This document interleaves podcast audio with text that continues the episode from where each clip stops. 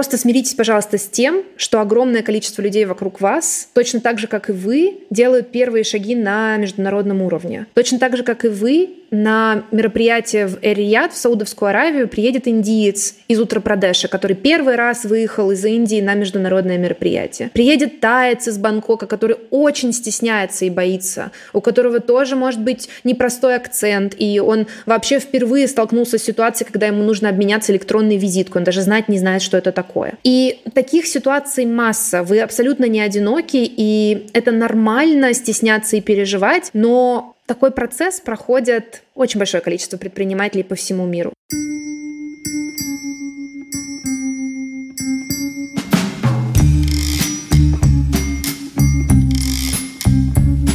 Всем привет, это Лев Пикалев и подкаст «Новый рынок». Подкаст про людей, которые уехали и вышли на новый рынок в новой стране. Первый сезон я делаю про предпринимателей, потому что я сам предприниматель, и с 23 года я начал искать клиентов по миру и переделывать свою студию подкастерская под международный рынок. И в этом подкасте я хочу поговорить с другими предпринимателями, понять, какие есть сложности, какие есть классные практики, инструменты, как выстраивать э, работу с командой, как э, выстраивать поиск клиентов. И мне хочется честно поговорить и про проблемы, и про успехи. Этот подкаст выходит в моей студии, которая называется «Подкастерская» или «Каст-подкаст». Мы помогаем компаниям создавать свой собственный контент, учим сотрудников компании, помогаем выстроить процесс, а на себя берем всю техническую работу, запись, монтаж, создание джинглов,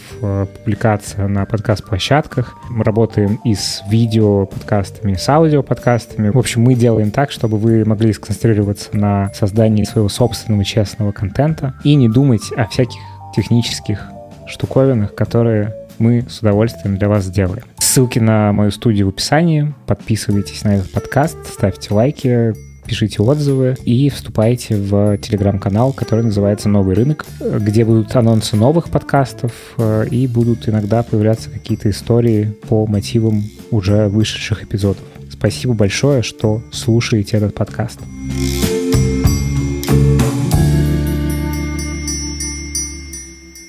меня сегодня в гостях Кристина Ропельд, экспертка по межкультурной коммуникации, предпринимательница и авторка канала Miss Communication. Привет, Кристина. Привет, Лев и все слушатели нашего подкаста. Я тебя так кратко представил. Расскажи про себя, что ты делаешь, э, вообще какую-то свою предысторию, как так вышло все. Как так получилось? Я помогаю предпринимателям и не только, иногда независимым экспертам, иногда корпоративным сотрудникам выстраивать эффективную коммуникацию с представителями других стран и культур. Конечно, чаще всего обращаются Э, запросами на коммуникацию на английском языке, но иногда бывают и другие случаи, когда я в том числе помогаю с общением с представителями языка, которых я не знаю. Это еще более интересные случаи. Но если говорить на практике, то в основном мои клиенты — это представители среднего и иногда крупного бизнеса, которые хотят открывать новые рынки для себя. Это либо новый офис, либо они ищут новых клиентов за рубежом. Иногда это представители команд, которые оказались в ситуации многокультурной, кросс-культурной команды, команды внезапно, неожиданно для себя у них в команде появились индийцы, американцы, турки, китайцы и иногда сразу все вместе. Иногда это небольшие стартапы, которые ищут финансирование за рубежом, в частности, в большей части в Штатах, конечно же. Они готовят со мной питчи, презентации и учатся общаться с инвесторами. Иногда это независимые эксперты, которые хотят построить свою траекторию за рубежом, э, ищут возможности выступить на зарубежных конференциях, как-то сформировать свой профессионализм и получить репутацию такую же или даже более крутую, которую они смогли построить у себя на родине. Скажи, а как вообще получилось, что ты в эту область зашла? Потому что, ну, звучит как что-то очень... Э, ну, короче, просто а, часто бывает какая-то горизонтальная модель, ну, такая вертикально-горизонтальная, mm-hmm. когда у тебя есть понятная сфера, ты в ней как-то развиваешься. Но здесь, получается, у тебя, типа, дофига разных сфер в одной. Mm-hmm. Вот. Да, а да, да. Как, как получилось, что ты в это вообще попала? Как это было? Такой полипрофессионал в каком-то смысле. А, действительно, это так. Я закончила факультет международных отношений МГИМО по специальности востоковедения. Мой mm. первый язык корейский. И вообще по образованию я кореевед, по первому. А вот как раз у Дудя сейчас вышел а, Я вот новый... его сегодня почти досмотрел. Да, да, да, я тоже. С Ланьковым мы, конечно, его заслушивались и зачитывались в свое время, будучи студентами. Вот я могла бы пойти по этому пути, по пути исследователя или по пути дипломата, как и пошли некоторые мои одноклассники, однок, однокашники, прошу прощения, друзья. Но меня всегда интересовали больше западные языки. В МГИМО так получается, что тебе языки и направления раздают вне твоего желания. Это распределительная тебя... шляпа какая-то у вас там стоит? Это почти, I wish. Это называется распределительный МИД. А, то есть Дело literally. в том, что... Literally. Ну, потому что это МГИМО у МИД РФ. Да, это а, заведение, которое непосредственно подчиняется не Министерству образования, а МИДу, и МИД выдает заказ на языки а, у, каждой, у каждого конкретного потока а, следующих вау. студентов. Я не хотела заниматься востоковедением сознательно, у меня не было такого запроса. Я вообще хотела заниматься международкой в целом, поехать в ООН и быть там представителем а, Российской Федерации здорового человека на тот момент. У меня еще была такая мечта. Это какой год? Это 2009. Соответственно, тогда еще были все шансы на эту возможность. И я поняла, что я хочу заниматься другими языками. Я продолжала заниматься английским, я начала учить французский. И закончив университет, я поняла, что для меня по-прежнему интересно работать с разными странами, а не ограничиваться какой-то одной. И я понимала, что больше всего меня страшит э, укопаться в одну страну. То есть стать специалистом только по одной какой-то Корее. Мне, наоборот, хотелось общаться с очень разными людьми. Мне нравилось и путешествовать, путешествовать и каждый раз встречаться с людьми, думающими по-разному. Для меня это всегда было просто восторгом настоящим. Не буду углубляться в детали своей биографии, но я успела поработать э, в Штатах после завершения своего бакалавриата. Меня пригласили в Калифорнии, в Кремниевой долине поработать в образовательном стартапе. И для меня это тоже был очень сильный ценный опыт. Посмотреть на то, как работает бизнес в Штатах изнутри, было невероятно обогащающим опытом. После этого я вернулась э, снова в Россию и решила поучиться, доучиться в Лондоне. Получила степень э, мастерс по Global Governance and Global Ethics, и вот тогда пазлы мои совсем сошлись. Я начала работать и максимально поддерживать разные команды, которые хотели общаться с зарубежными представителями, прежде всего как переводчик. На тот момент, это был уже 14 год, как раз обвалился рубль, и мне категорически хотелось кушать. Когда я уехала учиться в Англию, все мои сбережения обнулились, ну, не обнулились, сократились в два раза.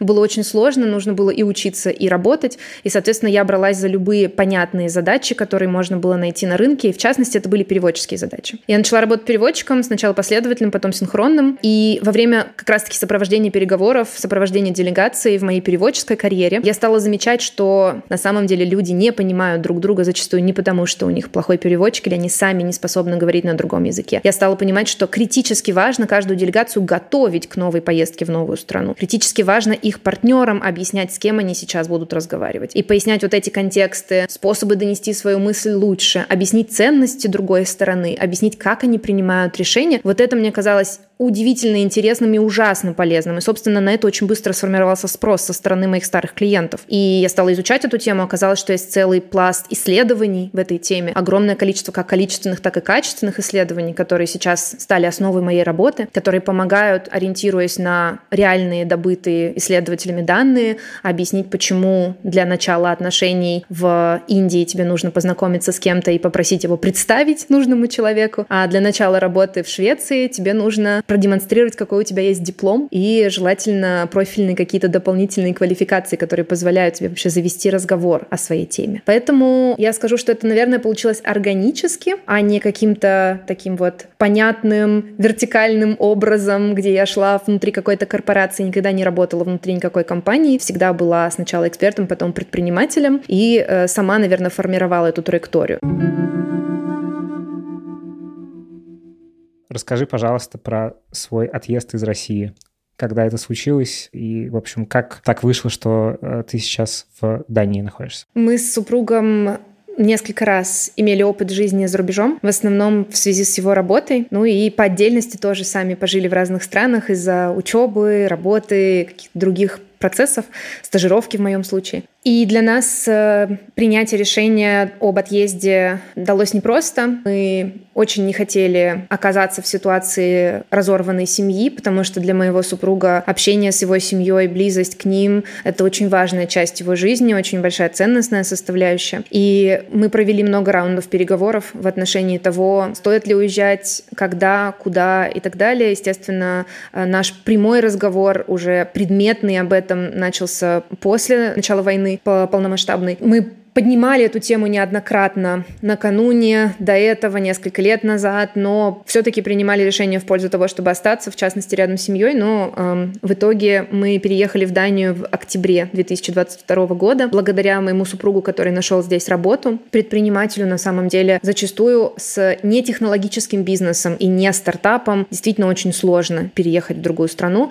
Особенно это сложно сделать с учетом того, что надо координировать возможности для работы тебя и твоего партнера. Поэтому э, это, конечно, всегда такая крайне непростая дилемма, и мы поняли, что мне будет проще подстроиться под ту работу, которую он найдет, поскольку он корпоративный сотрудник. Под его визу нам проще будет переехать вдвоем. Я просто читал а, твое интервью, где mm-hmm. ты описывала ну, ваш процесс переезда, и, насколько я понял, а, с учетом того, что у тебя не технологический стартап, mm-hmm. и вот как бы это не история не там про ноумедство в том виде, в котором сейчас все э, получают в разных странах какие-то виды на жительство, mm-hmm. что по под э, твою историю подходила разве что Talent Visa Великобританию, но тоже как бы там с какими-то оговорками. Очень условно, потому что да. все-таки Talent Visa Великобритании это либо арт, и тебе нужно продемонстрировать, что ты скорее вот в формате талантливого художника, специалиста креативной индустрии, либо я думаю, что я могла бы получить, там в целом есть несколько вариантов, но опять же, здесь нужно понимать, что тогда моему супругу приходилось бы искать там работу еще какое-то время, а он человек, который планирует очень надолго вперед, и нам обоим было бы комфортнее, если бы он сначала нашел работу, и мы точно понимали бы, что у него есть там корпоративное будущее, а за ним я бы уже могла переехать и организовать себе э, бизнес на новом месте. Соответственно, так и произошло. А Дания — это как бы специально или условно так сложились звезды, что, в общем, ну, появился офер оттуда, и вот таким образом... Мы искали несколько возможностей, и, естественно, были открыты к разным вариантам. У нас как у предпринимателя и бывшего консультанта, чаще всего э, семейные брейнстормы проходят очень организованно, с несколькими табличками в Google Sheets, с э, большой белой доской, э, по каким-нибудь э, умным фасилитационным практикам мы садимся и штурмим, э, создаем себе критерии, и в частности для поиска работы мы тоже потратили очень немало времени и со создали себе большое количество критериев, присвоили каждому критерию свой вес, и по этой формуле дальше искали себе варианты. В частности, нам было было важно, чтобы это была страна, в которой можно будет комфортно жить и работать на английском. Для нас это был важный критерий. И в частности, это должна была быть страна демократичная. Это должна была быть страна, где нам ценностно будет комфортно. Там, где э, гроз уровень зарплат мог бы быть достаточно высоким, чтобы карьерная траектория мужа, условно говоря, не обрывалась. Да, в Дании мы платим налогов гораздо больше, чем мы а Там тоже прогрессивная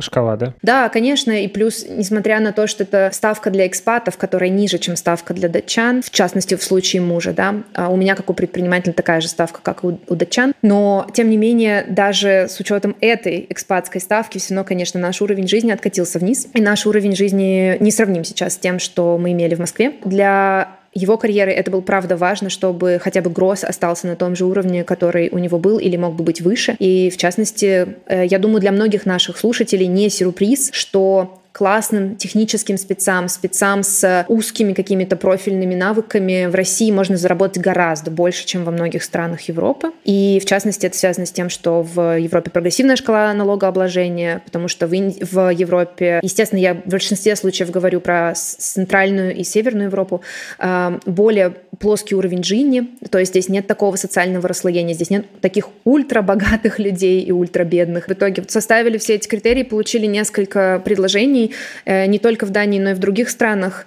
Э, и в итоге приняли непростое решение, определились именно сюда. И в целом довольны этим решением. Прежде всего, очень спокойно и ценностно, комфортно. Честно, мы ни разу еще за все это время не столкнулись ни с каким вообще проявлением дискриминации. Я хотел бы, наверное, сегодня, как раз с учетом того, что у тебя очень много опыта взаимодействия с разными странами, и как раз ты специалист по межкультурной той самой коммуникации, а мой подкаст, он э, направлен на русскоязычных фаундеров, которые либо уже уехали и выходят на глобал, либо те, кто, ну, как бы еще не знаю, боится уезжать как раз по этой причине, что есть страх не встроиться, есть страх не, не выйти, есть страх сильно подупасть. Вот, поэтому как бы мы сегодня направлены на русскоязычных фаундеров. Но я так понимаю, что у тебя есть клиенты, ну, не только с российскими корнями, у тебя есть пул тех, кто условно там, не знаю, из, из Индии выходит, или там из какой-нибудь Европы восточной выходит на Индию. Вот, то есть, ну, вот такого плана. Их не очень много, угу. но они есть, да. Большей частью, конечно, это русскоязычные фаундеры, либо их партнеры, либо их команды, но есть и те, и другие. Вот, да. ну, в общем, да, мы сегодня тогда углубимся в эту тему. Вот, но сначала, да, э, сначала расскажи про то, как устроена твоя компания, сколько у вас людей, э, как вообще устроена бизнес-модель, как все это работает сейчас. Изначально команда у меня была достаточно большая. У нас было 15 человек в команде и около 400 фрилансеров, с которыми мы работали на регулярной основе из разных стран, с разными языками. Это как раз это был период, когда когда моя компания была таким полноценным агентством, которое занималось в основном переводческими услугами и предоставляла услуги сопровождения делегаций в разных странах, делала небольшой market research на разных языках, проводила кастдевы на разных языках для российских э, предпринимателей. На тот период э, бизнес-модель была именно агентской, понятные вполне себе такие рыночные услуги, хоть и более бутиковые, но эту модель я поменяла в 2020 году после ковида, когда мир резко решил, что ему не нужны международные проекты или нужны совсем не в том объеме, еще только учился делать международные проекты онлайн. Для многих культур это, кстати, вообще было огромным шоком, болезненным переломом через колено. Попробуйте научить э, арабских или турецких предпринимателей, которые привыкли все решать за чаем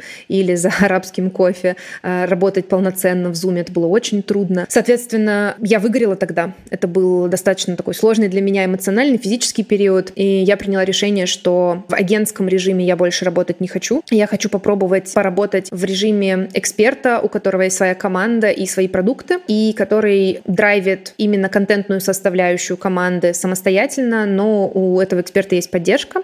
Сейчас нас шестеро, и у нас порядка 100 специалистов, которых мы привлекаем для разных задач из разных стран, больше 30 стран с разными языками. Мы работаем над э, проектами как достаточно маленькими, как я сказала, где нужно, например, допустим, только мое вовлечение, только моя консультация конкретному фаундеру на конкретный трабл-шутинг или на конкретную встречу с конкретным инвестором. Или это могут быть более крупные проекты э, диагностики кроссфункциональных команд, э, где мне нужно вовлечение э, команды, которая меня поддерживает, и, допустим, нескольких представителей других стран, с которыми мы проводим обучающие семинары или делаем какой-то совместный аудит. Мы также сделали несколько продуктовых форматов, где мы пробовали для более широкой аудитории, которая вообще еще не знакома с межкультурной коммуникацией или только-только знакомится, делать разные интересные форматы. Это и цифровые продукты, и подписки подписки. В общем, у них был достаточно разный уровень успеха, я бы так сказала. Пока мы эту историю немножечко поставили на паузу, потому что поняли, что рынок э, сейчас скорее заточен на тех, кто прежде всего интересуется выходом на зарубежные рынки на предпринимателях, которые э, уже столкнулись с этими проблемами. Достаточно, скажем, широкая аудитория пока межкультурную коммуникацию еще не знает, не воспринимает. Поэтому мы посмотрим, может быть, мы поменяем немножко нашу продуктовую стратегию. Но я думаю, те, кому интересно, смогут познакомиться с с э, работой моей команды и у меня в канале Miss Communication, и на наших сайтах, и на наших продуктовых страничках. В общем, там есть много чего интересного для тех, кто хочет э, погрузиться чуть лучше в мир межкультурной коммуникации и преодолеть, наверное, и свой страх, и свои сомнения в отношении того, что я там кому-то нужен. Да, э, все ссылки, которые сегодня Кристина будет упоминать и уже упомянула, это все в описании Заходите, кликайте, смотрите, читайте. Вот, а скажи, пожалуйста, про какие страны тебя можно спрашивать? Ну, то есть вот где ты себя чувствуешь наиболее уверенно, экспертно? Mm-hmm. Я так понимаю, что США, Европа, Индию ты упомянула? Да. Что еще? Э, да, Индия, Китай, Корея, mm-hmm. соответственно. Ближний Восток — это ОАЭ, Саудовская Аравия. И Израиль, наверное, не в такой степени, как остальные страны, но тем не менее тоже я получаю определенное количество запросов про эту страну. Э, Южная Африка, где мы жили с мужем. Австралия, а, мы тоже там жили небольшой, небольшой промежуток времени, но тем не менее оттуда тоже есть и контрагенты, и клиенты. И Мексика. По этим странам я чувствую себя максимально уверенно. По другим странам, если я не чувствую себя уверенно, я сразу говорю об этом и рассказываю, что есть специалисты конкретные, которые занимаются этими странами, либо я могу помочь подобрать такого специалиста. У нас был такой опыт с клиентами, а, которые выходили на рынок Танзании. Я помогала им а, найти специалиста именно танзанийца, профессора по межкультурному культурной коммуникации, общению с танзанийцами. Представляешь, даже такое есть. И, соответственно, могу помочь э, сориентироваться и найти кого-то еще, э, либо попытаться поработать в режиме такого общего захода, общей схемы, как подготовить себя, как подготовить свою команду, а дальше уже передать в руки узкого специалиста. Окей, да. Тогда давай от запроса. Вот ты сейчас э, уже, получается, два года живешь, э, я так понимаю, в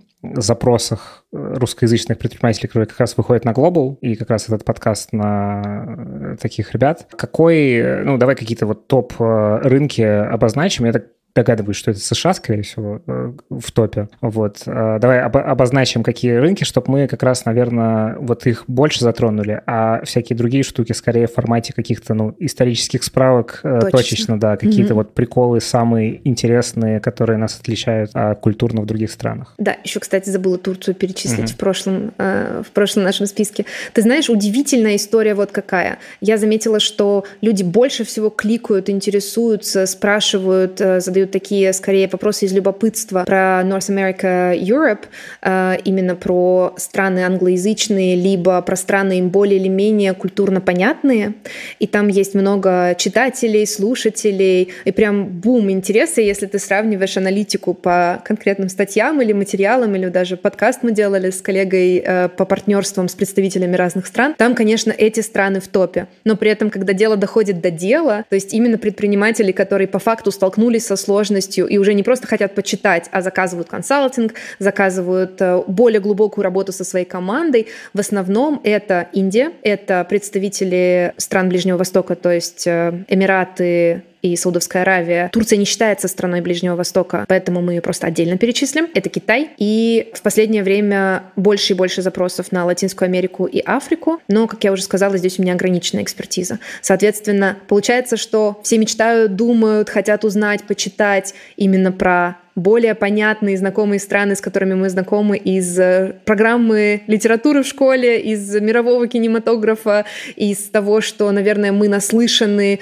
в каком-то предпринимательском сообществе, но по факту оказывается, что очень много запросов и практики а, именно на страны более далекие. В частности, э, помимо того, что я перечислила, еще и Юго-Восточная Азия. В последнее время тоже очень много интереса вызывает. Это Индонезия, Вьетнам, Малайзия, Филиппины и так далее. Это, кстати, интересно, потому что я общался на днях с э, Мишей Свердловым, не знаю, знакомы вы с ним или нет. Лично нет, но я читала про него. И этот выпуск, он выйдет позже, чем выпуск с тобой, и я сейчас немножечко его тизерну в этом месте, потому что мы говорили mm-hmm. о том, что на предварительном созвоне мы говорили о том, что когда ты делаешь, ну, условно, какой-то анализ рынков э, с мыслью о том, вот куда мне выходить, то очень часто можно попасть mm-hmm. в ловушку классных цифр, когда ты смотришь на экономику, на какие-то истории, там, насколько развивающаяся страна, какой там может быть охват аудиторный, и вообще, ну, берешь вот обычные там, ну, условно, какие-то экономические факторы, прикладываешь их, смотришь, блин, офигенный вариант, чтобы выйти своим бизнесом. Все ложится. Да, а да. потом ты сталкиваешься как раз вот с теми самыми культурными особенностями и понимаешь, что, условно, там, ты в Индии не можешь вообще никак с помощью страйпа получать деньги. Или там еще какие-то приколы всплывают, где, ну, тебе нужно прям очень сильно угореть, чтобы туда выйти и как бы раз э,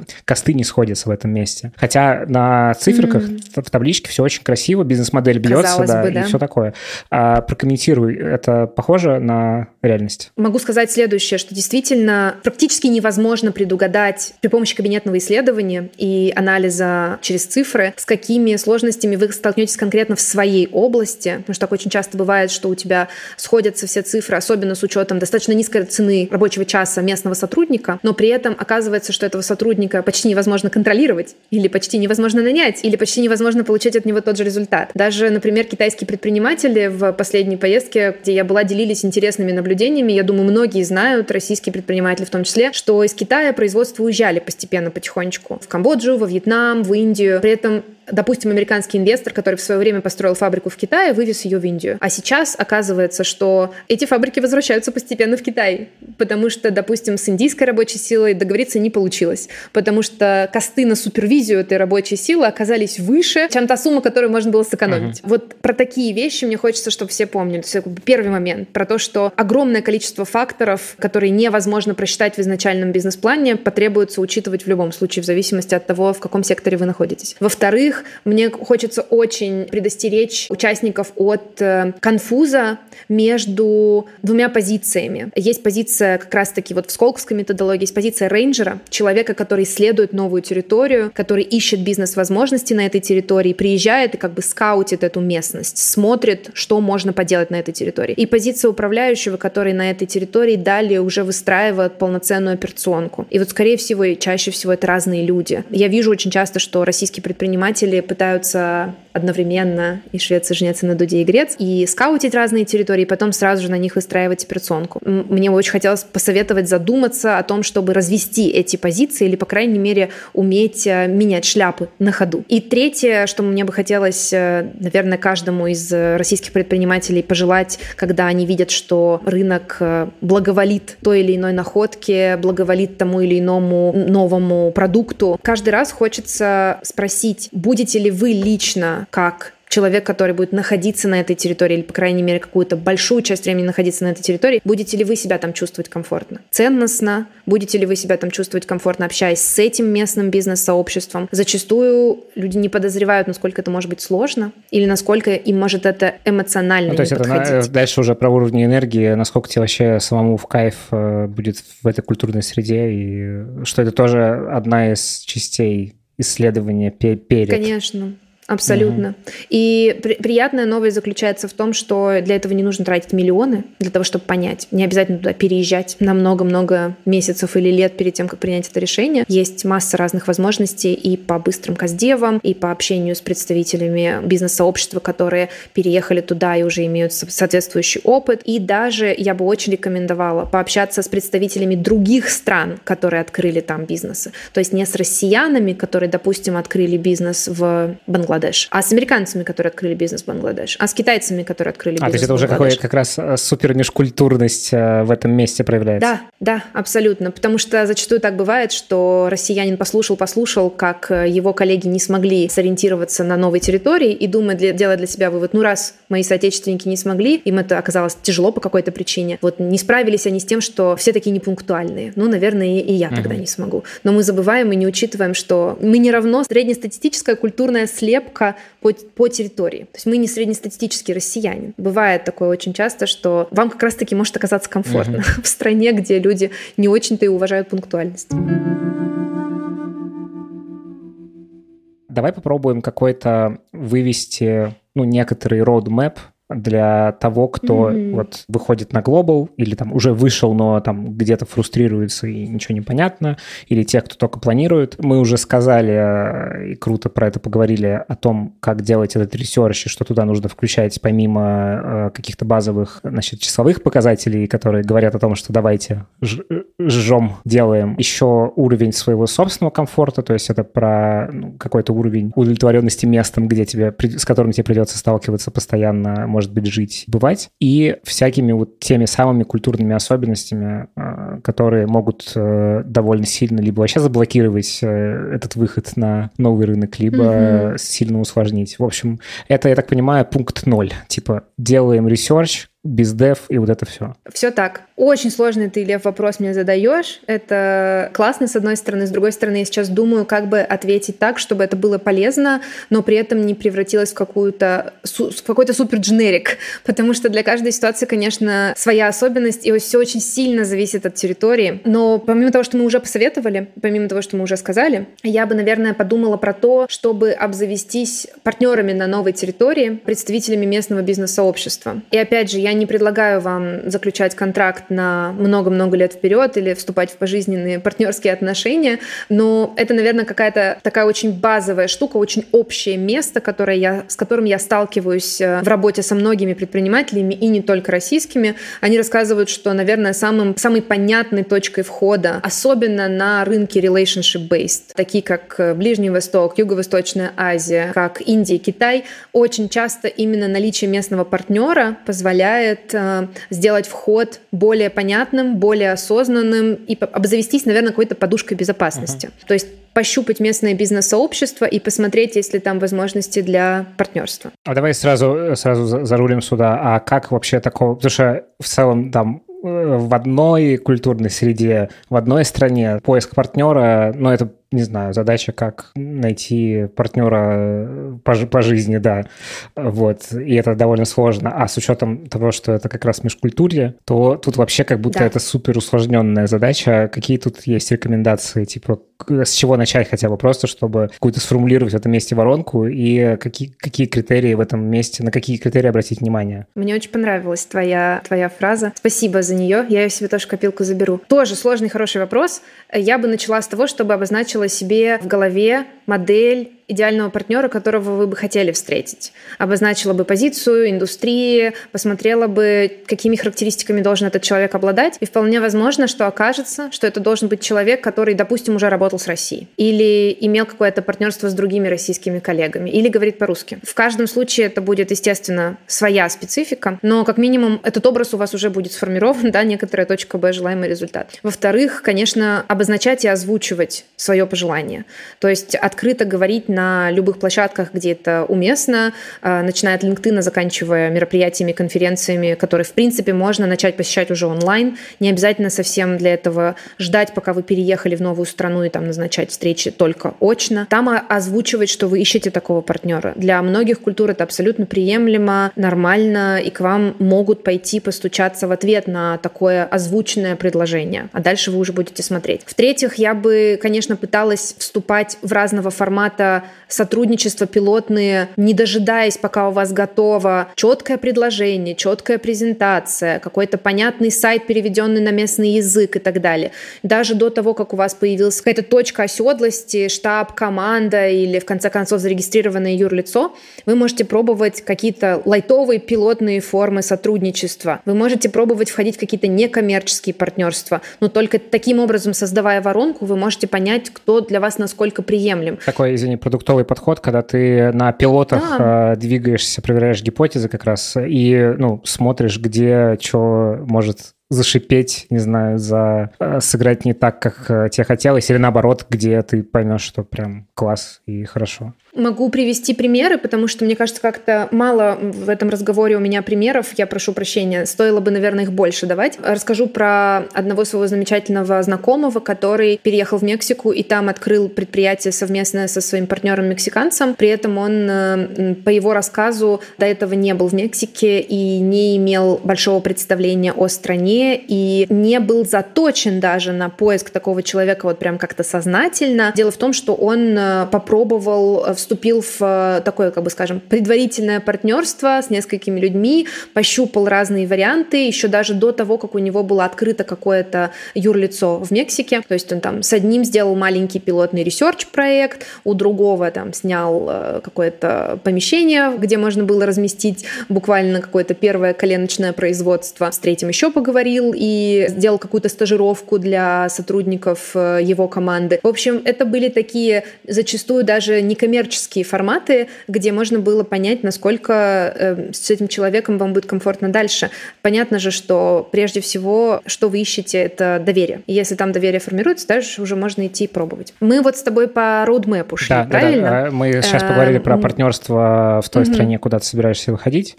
И классная рекомендация про пилотные какие-то штуки, про то, чтобы заходить, может быть, даже не в коммерческое сотрудничество сразу, но просто друг друга узнать в деле, и это увеличивает вероятность попадания дальше. Угу. Дальше я бы однозначно разговаривала с клиентами, и я уверена, что когда мы говорим про шаг ноль, да, вот это кабинетное исследование, мы, конечно же, туда включаем какие-то первые каздевы, но полноценно начать разговаривать с клиентами, в том числе, может быть, ходить к ним, пробовать какие-то взаимодействия первые обозначать, это очень важная и сильная история, и в частности партнер здесь может однозначно помочь. А, разговаривать с ними не обязательно и не только как сервис-провайдер или продавец каких-то продуктов. Может быть, разговаривать как тайный покупатель со своими конкурентами, может быть, видеть других клиентов в деле, в пространстве, которое вас интересует. Это может быть, допустим, тоже приведу пример своего турецкого клиента из России, который поехал в Турцию, занимается автоиндустрией. Не буду сейчас э, без его разрешения рассказывать рассказывать детали его бизнеса и э, то, каким образом он шел на этом рынке. Но он пошел в автосалоны один за одним, смотрел, ходил, разговаривал с управляющими в этих автосалонах и получил, конечно, бесценное количество инсайтов, в том числе о том, как строить и стоит ли строить бизнес в этой стране, элементарно ножками пойдя по клиентам и по потенциальным Это конкурентам. кстати, совет, потому что когда мы говорим про, ну, условно, какой-то более-менее привычный нетворкинг, он сводится к тому, что ты идешь к людям там из индустрии, каким-то инфлюен... инфлюенсерам, да, да, и угу. пытаешься через них... Ну, короче, это то же самое, как есть история про глубинное интервью, когда ты человека напрямую спрашиваешь, да. там, готов ли ты заплатить за этот сервис. Это очень часто не бьется угу. с реальностью, а, которой ты сталкиваешься. На 95%. Да, да, да. да. Вот. И здесь получается очень клево вот э, в ключе тайного покупателя, не знаю, просто вот пощупать с точки зрения клиентского сервиса конкурентов, прям вау, у меня появляется туду лист, кажется, во время этого разговора. Хороший знак. Отлично, я да, очень да. рада. Супер.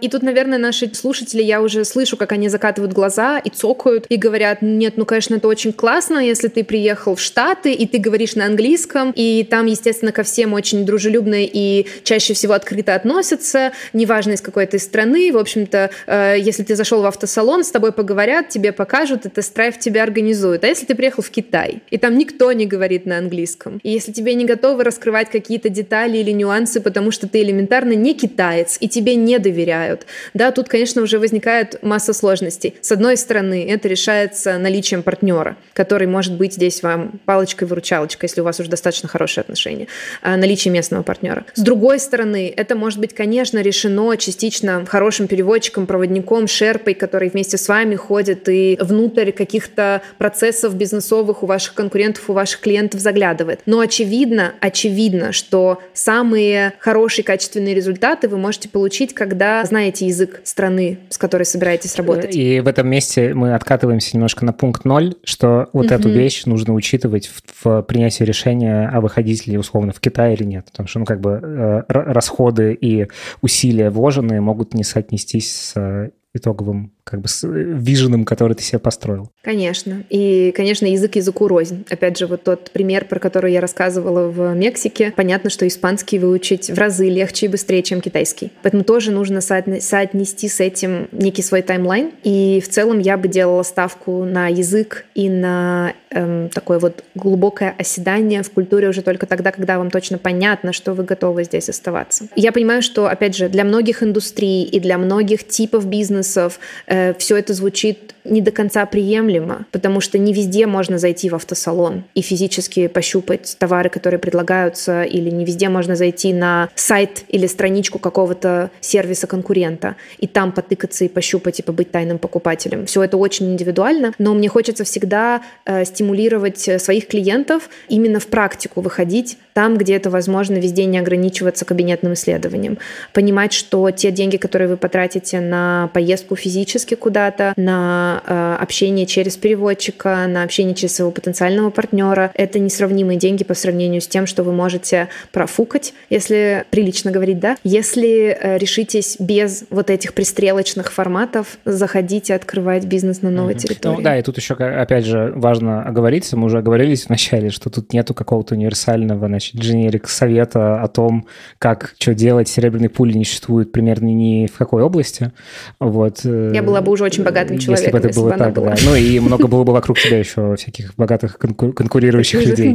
Вот, поэтому тут все очень в этом месте индивидуально. И, но, опять же, кажется, что мы уже довольно много вещей проговорили, которые, ну, как минимум, о которых можно подумать, а как максимум реально, ну, каким-то образом включить в работу на, даже на минималках это уже будет гораздо полезнее. Точно. И мы обязательно включим в ссылочки материалы. Я, в частности, недавно делала подборки сервисов, где можно искать э, каздев э, респондентов в разных странах на разных языках. Это очень доступно, легко и быстро. Оставляю несколько советов э, внутри постов о том, как пробовать щупать разные рынки, в том числе при помощи первых форматов практики. Я думаю, это будет немало полезно и интересно нашим слушателям. И последнее, наверное, еще расскажу, что у нас даже был такой формат, где мы вместе с коллегами из Колково регулярно, кстати, посещаем в каждой экспедиции местные семьи. То есть мы просто приходим, так называемые carousel interviews, насколько я понимаю, в маркетинге они называются, но в нашем случае мы называем их family visits. Приходишь в конкретную семью, с которой есть договоренность, которая хостит тебя на полтора часа, и ты можешь спросить ее о чем угодно. От того, как они заказывают еду, до того, как они определяют, э, в какой университет ребенка отдать.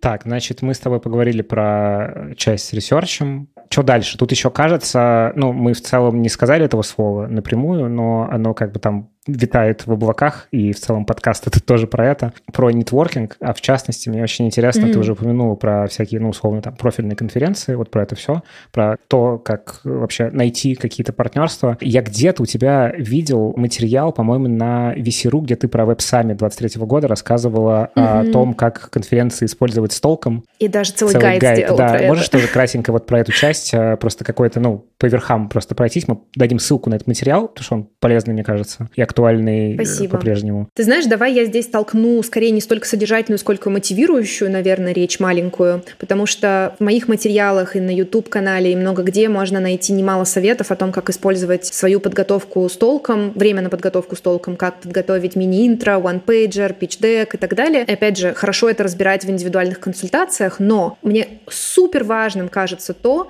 что российские коллеги, русскоязычные предприниматели, предприниматели стран бывшего Советского Союза глубоко травмированы своей какой-то неготовностью и страхом выступать на международных мероприятиях с ощущением, что их там никто не ждет. Это комплекс, который, скорее всего, тесно связан с э, языковыми комплексами.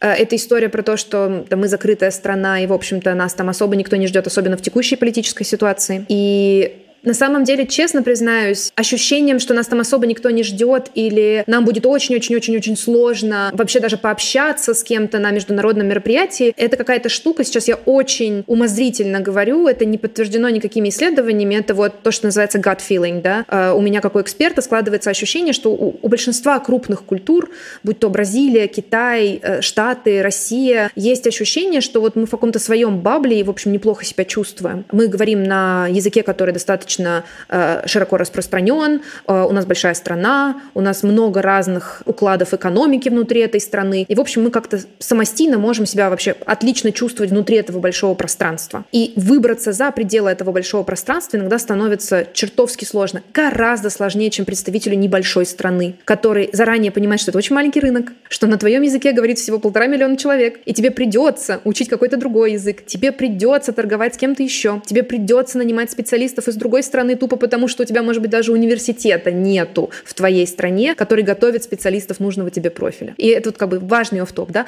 Возвращаясь к мысли о нетворкинге, мне хочется сказать, что первое, очень много мероприятий, открытых, онлайн, бесплатных, разных, разного формата в разных странах сейчас максимально положительно относятся к предложению выступить там. Более того, у меня есть масса примеров своих клиентов, которые, не меняя фамилии, не меняя имени, не скрывая, что они из России, смогли получить возможность выступить на международных мероприятиях очень высокого уровня, да, в том числе на том же веб-саммите. Один из моих клиентов там вот в панели выступал. Это абсолютно реализуемо. Вопрос, как вы к этому подходите, как вы себя позиционируете, делаете и что вы предлагаете в качестве там, key value proposition. Не бояться предлагать себя и не бояться пробовать, в том числе быть активным в поиске своего места под солнцем на этих новых территориях. Да, вы будете получать очень много отказов, но более того, вы, скорее всего, будете получать очень много молчания в ответ, что еще более неприятно. Но вспомните, пожалуйста, когда вы открывали свой первый бизнес и предлагали свой первый продукт, я сильно сомневаюсь, что вам к вам прям очередь выстраивалась,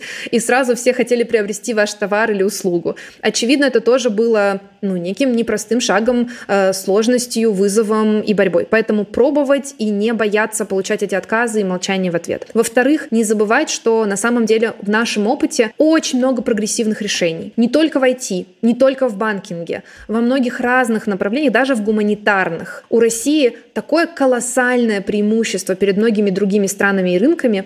Сейчас, например, э, работаю с одной э, девелоперской компанией, и замечательный формат, который они сумели реализовать на российском рынке, совершенно непостижим, интересен и непонятен, допустим, индийскому рынку. Это огромная возможность рассказать про свой кейс на какой-то даже местной конференции. Начните с этого. Тогда у вас в портфолио будет уже хотя бы не только Питерский экономический форум и, эм, не знаю, Московский откранч, а у вас уже будет за плечами как минимум мероприятие за рубежом. Пускай даже маленького местного масштаба. Но если вы можете выступить на индийской конференции онлайн или очно, или в Дубае, пожалуйста, это же это вполне реализуемо. И третье, Просто смиритесь, пожалуйста, с тем, что огромное количество людей вокруг вас, точно так же, как и вы, делают первые шаги на международном уровне. Точно так же, как и вы, на мероприятие в Эр-Рияд, в Саудовскую Аравию, приедет индиец из Утра-Прадеша, который первый раз выехал из Индии на международное мероприятие. Приедет таец из Бангкока, который очень стесняется и боится,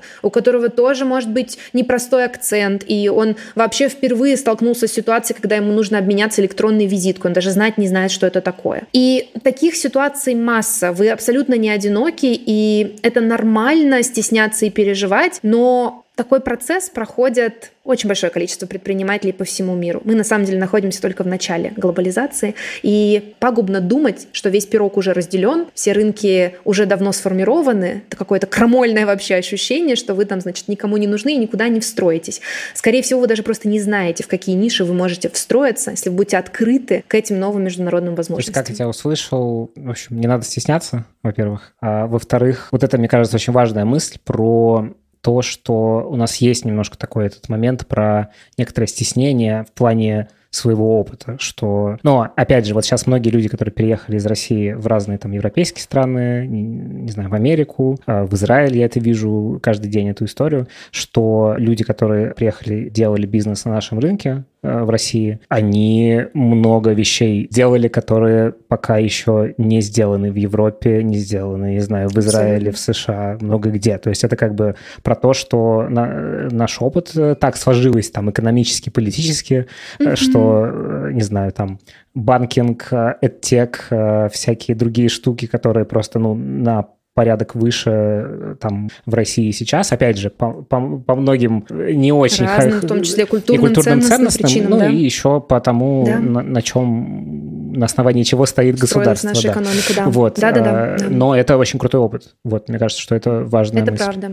И я хочу еще послесловие вот здесь сказать к этому пункту, наверное из моего опыта. Я сейчас прохожу довольно болезненный процесс для меня лично и чувствую себя в нем очень уязвимой. Поделюсь, думаю, что это отзовется многим предпринимателям. У меня нет датских клиентов. И, как я уже сказала, датчане в основном формируют отношения не, не даже не годами, а десятилетиями. И очень сложно, особенно если у тебя нет, допустим, какого-то европейского местного диплома, который касается конкретно очень узкой той ниши, в которой ты сейчас собираешься предлагать свою услугу. Если у тебя нет вот конкретно какого-то этого сертификата, сертификат, это может быть максимально трудно, особенно с учетом того, что у, допустим, какого-то соседнего датчанина или э, шведа этот сертификат есть. Очень хочется сказать, что взаимодействуя с этим рынком и пытаясь здесь в том числе обрасти какими-то новыми контактами, я сталкиваюсь с ощущением десятилетней давности. И я думаю, что для многих предпринимателей, которые сейчас выходят на новые рынки, есть ощущение, что они потеряли этот навык или он когда-то настолько давно был востребован, что сейчас уже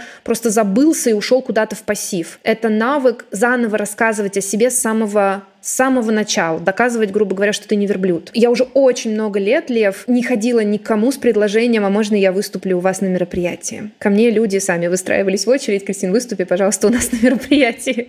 Мы тебе билеты оплатим, пожалуйста, прилетай. И гонорар заплатим, и вообще еще дизайнера выделим, чтобы тебе презентацию доделать, чтобы ты не мучилась. Здесь ты чувствуешь, что тебе нужно с самого начала э, не просто получить некий уровень доверия на основании общих ценностей, но и потом доказать, что ты по-настоящему компетентен компетентный специалист, и да, в том числе преодолевать флер того, что может быть, э, к российскому специалисту и не относятся с какой-то агрессией здесь или с какой-то дискриминацией, но напряжение тоже может присутствовать. Может э, быть опаска некоторая о том, а, насколько наш уровень качества датский, скандинавский соответствует тому, который оказываешь ты, да, неизвестный нам какой-то специалист. Поэтому я чувствую, что вот в этом своем пути сейчас в формировании нетворка в формировании возможного пула клиентов здесь, э, в формировании профессиональной репутации. Огромное количество вызовов, и я абсолютно точно забыла это ощущение, как пичить себя не как уже супер состоявшегося специалиста, а как новичка на этом рынке. И я могу сказать, что у меня уже здесь есть успехи, на этом поле, во многом они э, сложились благодаря э, российскому нетворку или международному нетворку, который я привезла с собой и который так или иначе здесь мне помогает. Но это очень, очень уязвимое состояние, которое порождает вот такое напряжение, я бы даже сказала, сопротивление. Прямо чувствую иногда по утрам встаю и понимаю, что мне сейчас надо написать вот этому новому неизвестному мне датчанину и распинаться в том, что я не с другой планеты, и нам обязательно нужно попробовать посотрудничать, и, может быть, через два года это даст какой какой-то результат. Ну что ж, это новый вызов и для меня, и для всех тех, кто оказывается на новом рынке. И я абсолютно уверена, что каждый из нас с этим уже справлялся. Вопрос, можем ли мы актуализировать этот свой навык и адаптировать его под новую культуру. Про ошибки. Какие ты видишь ошибки, может быть, и в, на себе какие-то, которые ты почувствовала как предпринимательница, и, ну, те ошибки, которые совершают клиенты, там, я так понимаю, что часто к тебе приходят уже после того, как совершили, и, наверное, у тебя тут есть какой-то понятный срез в этом месте. Да, да, да. А, я всегда переживаю, что это не репрезентативная выборка, потому что я понимаю, что это не большое какое-то исследование, которое я делаю, да, я работаю на фактуре нескольких десятков предпринимателей, с которыми общаюсь каждый год, и нескольких сотен в целом за всю свою карьеру. Но, тем не менее, давай попробуем поговорить про эти типичные сложности, с которыми коллеги сталкиваются. Наверное, первую группу сложностей я бы выделила под таким характерным фактурным названием, они делают все неправильно. Это какая-то такая общая история для многих предпринимателей, которые особенно уже с очень устойчивой, понятной бизнес-моделью, с каким-то очень понятным продуктом и с хорошей историей, э, успешными финансовыми показателями выходят на новый рынок. И дальше в отношении либо к своим партнерам, либо к своим клиентам, либо к своим подрядчикам начинают применять те же стандарты, причем разного уровня стандарты, технические стандарты, стандарты качества услуг, стандарты принятия решений, стандарты коммуникаций. Э, чаще всего, конечно, сталкиваюсь именно с коммуникационными стандартами, где люди приходят и говорят, они все делают неправильно правильно, да, допустим, опять же, в той же Европе это может быть почему так долго, и мы возим туда-сюда одно и то же решение, эти нидерландцы не могут принять его уже год практически, а, допустим, в случае с какой-нибудь э, э Индией это может быть, почему э, какой-то неизвестный мне дядька принял это решение за всех нас, поставил нас в известность постфактум, и было это сделано как будто бы в каком-то диком индийском танце, мы вообще не поняли, как это произошло, и почему вместо одного человека на звонке оказался 8. Ну, они все не так делают, все делают криво. И это ощущение ожиданий, как будто бы перенесенных из своей традиционной формы бизнес, бизнес as usual, перенесенный в новую среду, как будто бы не просто мешают, но очень сильно фрустрируют. Uh-huh. Здесь очень важный момент, когда э, мне хочется предложить всем нашим слушателям э, каждый раз, когда мы испытываем вот эту эмоцию фрустрации, конечно же, психолог сказал бы в этот момент, проживите эту эмоцию и про, продышите ее, промедитируйте. Я не, не, не призываю вас блокировать эту эмоцию, но я после проживания этой эмоции советую вам включить любопытство и задаться вопросом, а почему так происходит? А почему в этой стране так принято годами не принимать решения? Все-таки это связано со мной, с моим конкретным случаем, и меня динамит, нет. Либо это связано с тем, что может быть паттерн принятия решений такой, потому что каждая компания планирует свою деятельность на год угу. вперед, и она не может поставить сотрудничество с нами быстрее, чем через год, просто физически, потому что экономика настолько устойчивая, что никакое новое супер решение, которое приехало из России, помогло в России заработать миллионы, а многим пользователям помогло сократить время ожидания аж на 45%, здесь ну просто не настолько актуально и не настолько горячо. То есть э, включить у себя любопытство и поинтересоваться разными способами, не обязательно через консультанта, не обязательно через там, межкультурную статистику. Можно разными способами добыть эту информацию, но попытаться не закрыться и сказать, вы все неправильные, я уезжаю дальше или ищу другой рынок, или возвращаюсь в Россию, или все что угодно. А попробовать понять, с чем это связано, почему так происходит, и дальше попробовать выстраивать свою политику или свою стратегию, исходя из новых открывшихся вам данных. А, может mm-hmm. быть, э, станет чуть-чуть полегче. Okay.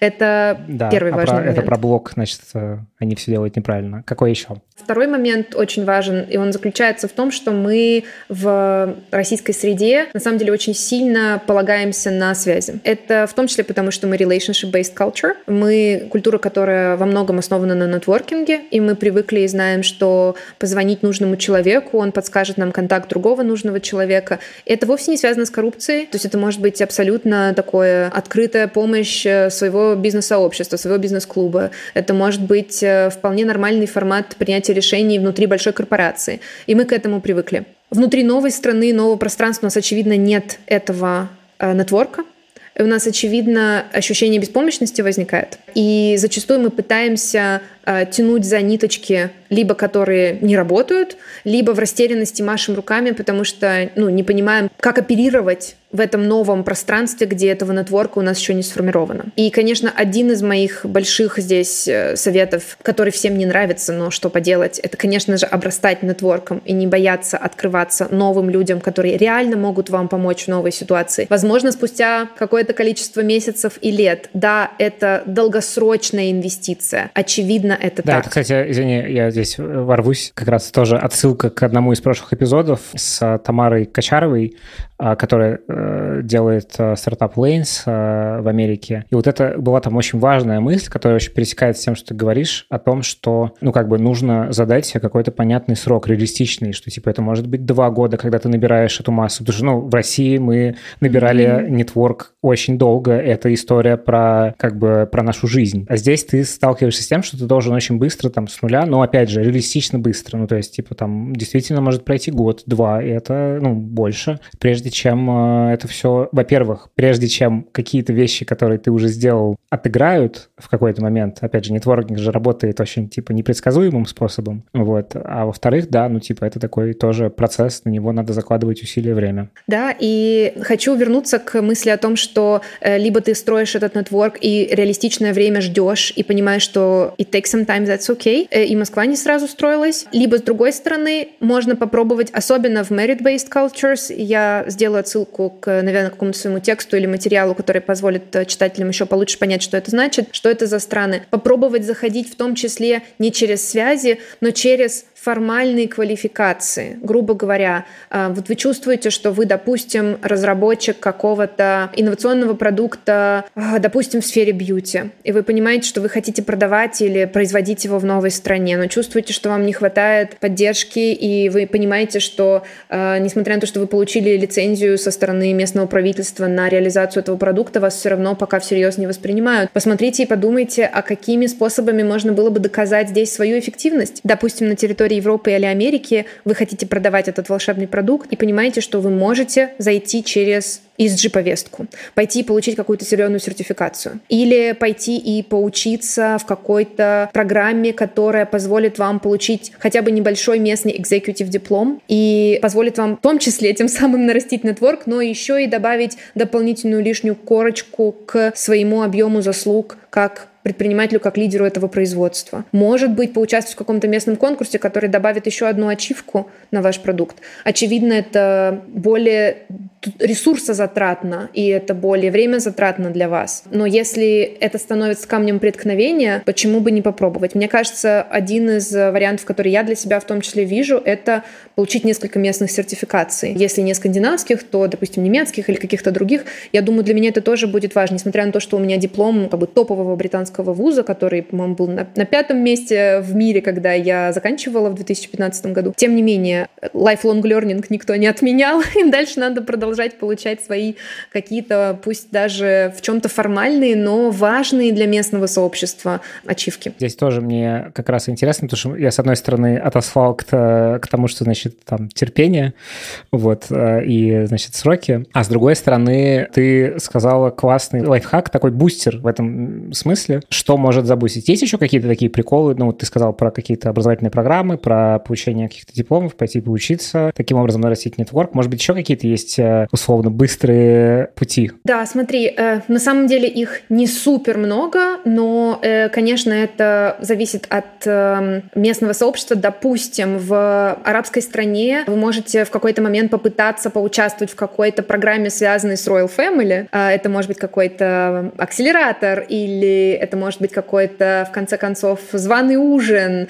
э, встреча, какой-то charity evening, где вы сможете, прости господи, сфотографироваться с представителем королевской семьи. На самом деле вы будете смеяться, но это тоже может быть бустером. А, а в других странах, допустим, где-нибудь э, на территории Юго-Восточной Азии, вы можете попытаться опубликовать материал в какой-нибудь местной газете. И это позволит тоже вам набрать значительный вес, поскольку, допустим, местная пресса, предпринимательская, бизнесовая, она имеет значение. Опять же, все очень индивидуально, но, наверное, пробовать бить в те ценности, которые характерны для этого сообщества. Где-то это могут быть связи, где-то это могут быть ачивки, где-то это может быть какая-то репутационная публикация. Uh, depends как говорится. Такой лайфхак про сложности, с которыми мы сталкиваемся. И, и в-третьих, наверное, я сейчас скажу очень банальную вещь, очень изъезженную, но тем не менее не могу про нее не сказать, потому что это то, с чем я постоянно работаю и вижу в этом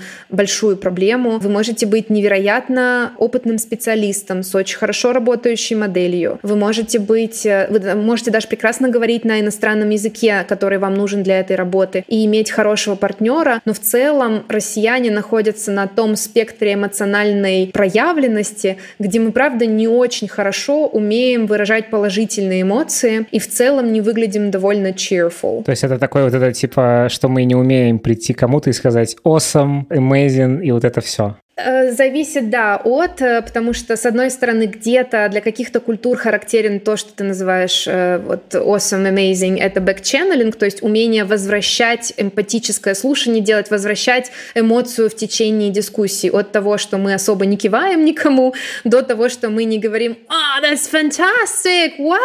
That's amazing! Can't believe it!» И это то, чего от тебя ждут, когда ты начинаешь и заходишь в разговор, допустим, с американцем. Или то же самое ты не умеешь достаточно доброжелательно и улыбчиво общаться с филиппинцем, вьетнамцем и малайцем, с которым по-хорошему бы помолчать немножечко внутри разговора, дать паузу, дать эмоцию, переварить mm-hmm. ее, но все равно быть, о, да, да, да, да, пространство, но при этом все равно быть жизнерадостным и добродушно настроенным. А, и на самом деле скандинавы тоже этим страдают. Они достаточно холодные с точки зрения проявления эмоций и э, не так много улыбаются и не так много бэкченнелят, у них не очень много смолтока, он их напрягает, э, и с этим тоже часто связаны стереотипы о том, что они очень э, такие глуми, грампи, но у россиян это тоже присутствует, и в купе с тем, что мы сейчас имеем общий внешнеполитический вайб, и с тем, что мы имеем сейчас общую такую общечеловеческую настороженность по отношению к россиянам, это нельзя исключать, и нельзя это игнорировать. Это общий фон, на котором мы живем. Вот эта нежизнерадостность, она немножко отпугивает иногда. И как бы нам ни казалось, что он бизнес из бизнес, э, если у меня классный продукт, все равно меня захотят, да, в некоторых ситуациях так и будет. Никто не посмотрит на ваше унылое лицо и действительно будут смотреть на ваш патент или на вашу разработку. Но в случае, когда таких, как вы, десятки, а то и сотни, а то и тысячи, если мы говорим, да, про Кремниевую долину, а если это какой-то очень лакомый кусочек, на который все хотят встать, и воронка очень широкая, то на одном из этапов воронки однозначно кто-то просто посчитает, что вы будете not the nice person to do business with, потому что если каждый день смотреть на ваше грустное лицо, можно расплакаться. И я ни в коем случае сейчас не хочу обидеть интровертов, люблю интровертов, у меня муж интроверт, друзья интроверты и так далее. Не хочу обидеть ни в коем случае людей, которые в целом не очень любят проявлять эмоции, не обязательно это интроверты. По-разному складываются обстоятельства. Э, я просто призываю посмотреть на это и подумать, готовы ли вы с этим, допустим, поработать. Или, может быть, вы готовы обзавестись каким-то партнером, который будет вместо вас более социальным и общительным, будет дополнять вас в этой функции. Может быть, вы захотите кого-то из своей команды сделать коммуникатором, переговорщиком, лицом, который сможет вместо вас настраивать на общение, растапливать лед, а дальше за вами будет какая-то финализирующая функция. В общем, подумайте об этом, пожалуйста, и не стоит это недооценивать. Я хочу порекомендовать книжку, которая называется The Tipping Point. Э, ты знаешь, наверное, ее или нет? Офигенная книжка, она про нет. разные типы вот этих вот людей, которые, значит, э, ну, про то, как устроен эффект виральности И в том числе там описываются разные mm. типы людей. Там есть э, те, кто передает, есть коммуникаторы, которые всех связывают. В общем, очень рекомендую. Я тоже дам ссылку на эту книжку. Кажется, она тоже в этом месте очень в тему. Последний к тебе вопрос. Скажи, пожалуйста, можешь какие-нибудь, не знаю, один, может быть, там, два, три курьезных каких-то, курьезных культурных отличия рассказать про вот разные страны, которые ты просто, ну вот, не знаю, я думаю, что у тебя есть такие. Да, абсолютно. Пытаюсь придумать сейчас э, более грустные или более веселые рассказать. Давай, наверное, сошлюсь на то, что я как раз в этот момент заканчиваю верстку нашей первой с командой книжки «Малышки». Мы делаем сборник межкультурных курьезных случаев, когда люди смогли или не смогли договориться. Мы собрали 25 таких историй и из нашей практики, из практики наших клиентов, коллег, читателей канала. Так что я думаю, что мы придумаем, каким образом, может быть, э, какому-нибудь самому активному слушателю твоего подкаста мы можем потом разыграть в подарок такую книжку, когда она появится в публикации. Супер короткая, смешная история, которую рассказала наша читательница Светлана Грошева, э, произошла в Южной Европе, где Э, журналисты из России и других стран собрались на свое профильное мероприятие, какой-то вечерний ужин, очень модное место, куча звезд, э, супер топовые журналисты. И одна из э, местных журналисток говорит, делится, что у нее заболела голова, что ей не очень хорошо, и она подумывает о том, не пойти ли домой. И в этот момент российская коллега говорит, давай сейчас же закажем тебе кофе, ссылаясь на такую популярную тему, что если болит голова, то иногда можно спастись кофе, можно коньячком. Ну, в общем, кто как э, борется с проявлениями больной головы или давлением. В этот же момент у всех испортилось настроение, все жутко напряглись, а эта дама, которая эм, страдала головной болью, еще и стала страдать э, неприятием к этой чудесной российской женщине, которая хотела ей помочь. И связано это было, конечно же, с тем, что наши российские коллеги всего лишь хотели помочь избавиться от головной боли, а в странах Южной Европы кофе принято заканчивать вечер. И это был а, такой как бы тонкий типа, намек, что нам пора Дорогие нам пора гости, не пора ли вам? Мы не хотим с тобой разговаривать. Да-да-да. Да.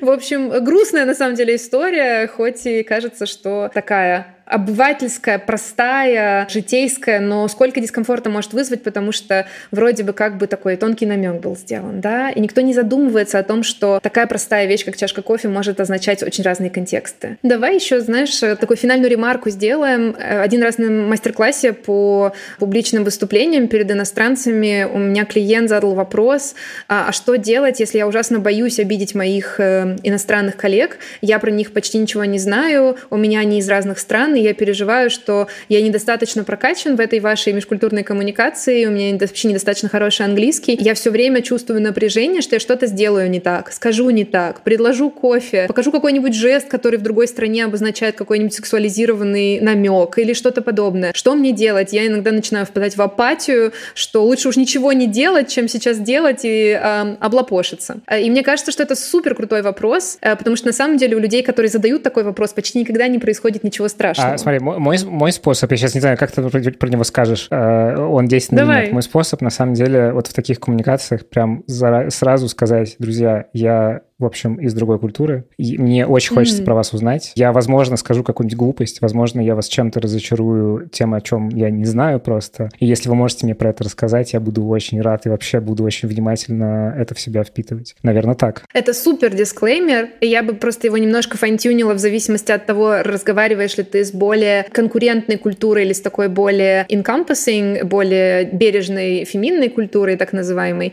Они немножко сейчас по-другому э, называются. Раньше они назывались назывались маскулинные и феминные культуры. Сейчас это конкурентные и неконкурентные культуры в э, американской науке. В любом случае, я бы, может быть, чуть-чуть фантюнила и в одном месте говорила, я из другой культуры, мне очень интересно про вас слушать, и я полагаю, что, возможно, наши представления могут не сходиться, поэтому я хочу сделать дисклеймер. А в другой культуре, более э, такой принимающей, я бы говорила, да, я могу сделать ошибку, я могу сказать, что это не так, поэтому заранее извините меня, пожалуйста. Вот, э, это два чуть-чуть просто разных посыла, но примерно одно и то же. Да, и это очень круто, это сразу дает не просто э, такую индульгенцию тебе от всего того, что ты дальше можешь сделать не совсем так.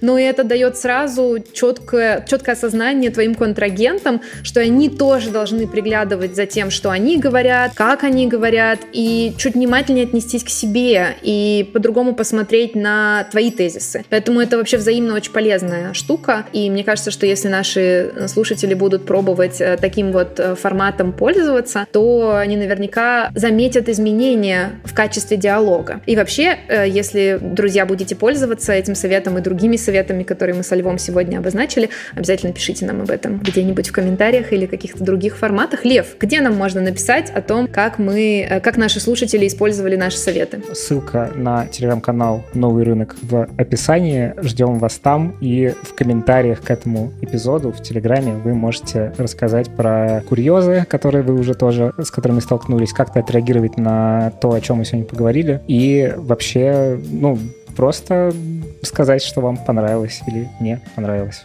Вот. Любой конструктивный фидбэк. Да, welcome. в общем, у меня в гостях была Кристина Ропельд, экспертка по межкультурной коммуникации, предпринимательница и авторка канала News Communication, ссылки на которые мы ссылались. Э, все в описании. Подписывайтесь везде на Кристину, э, подписывайтесь на мой телеграм-канал. И, в общем, в следующем выпуске с вами увидимся. Всем пока. Пока-пока.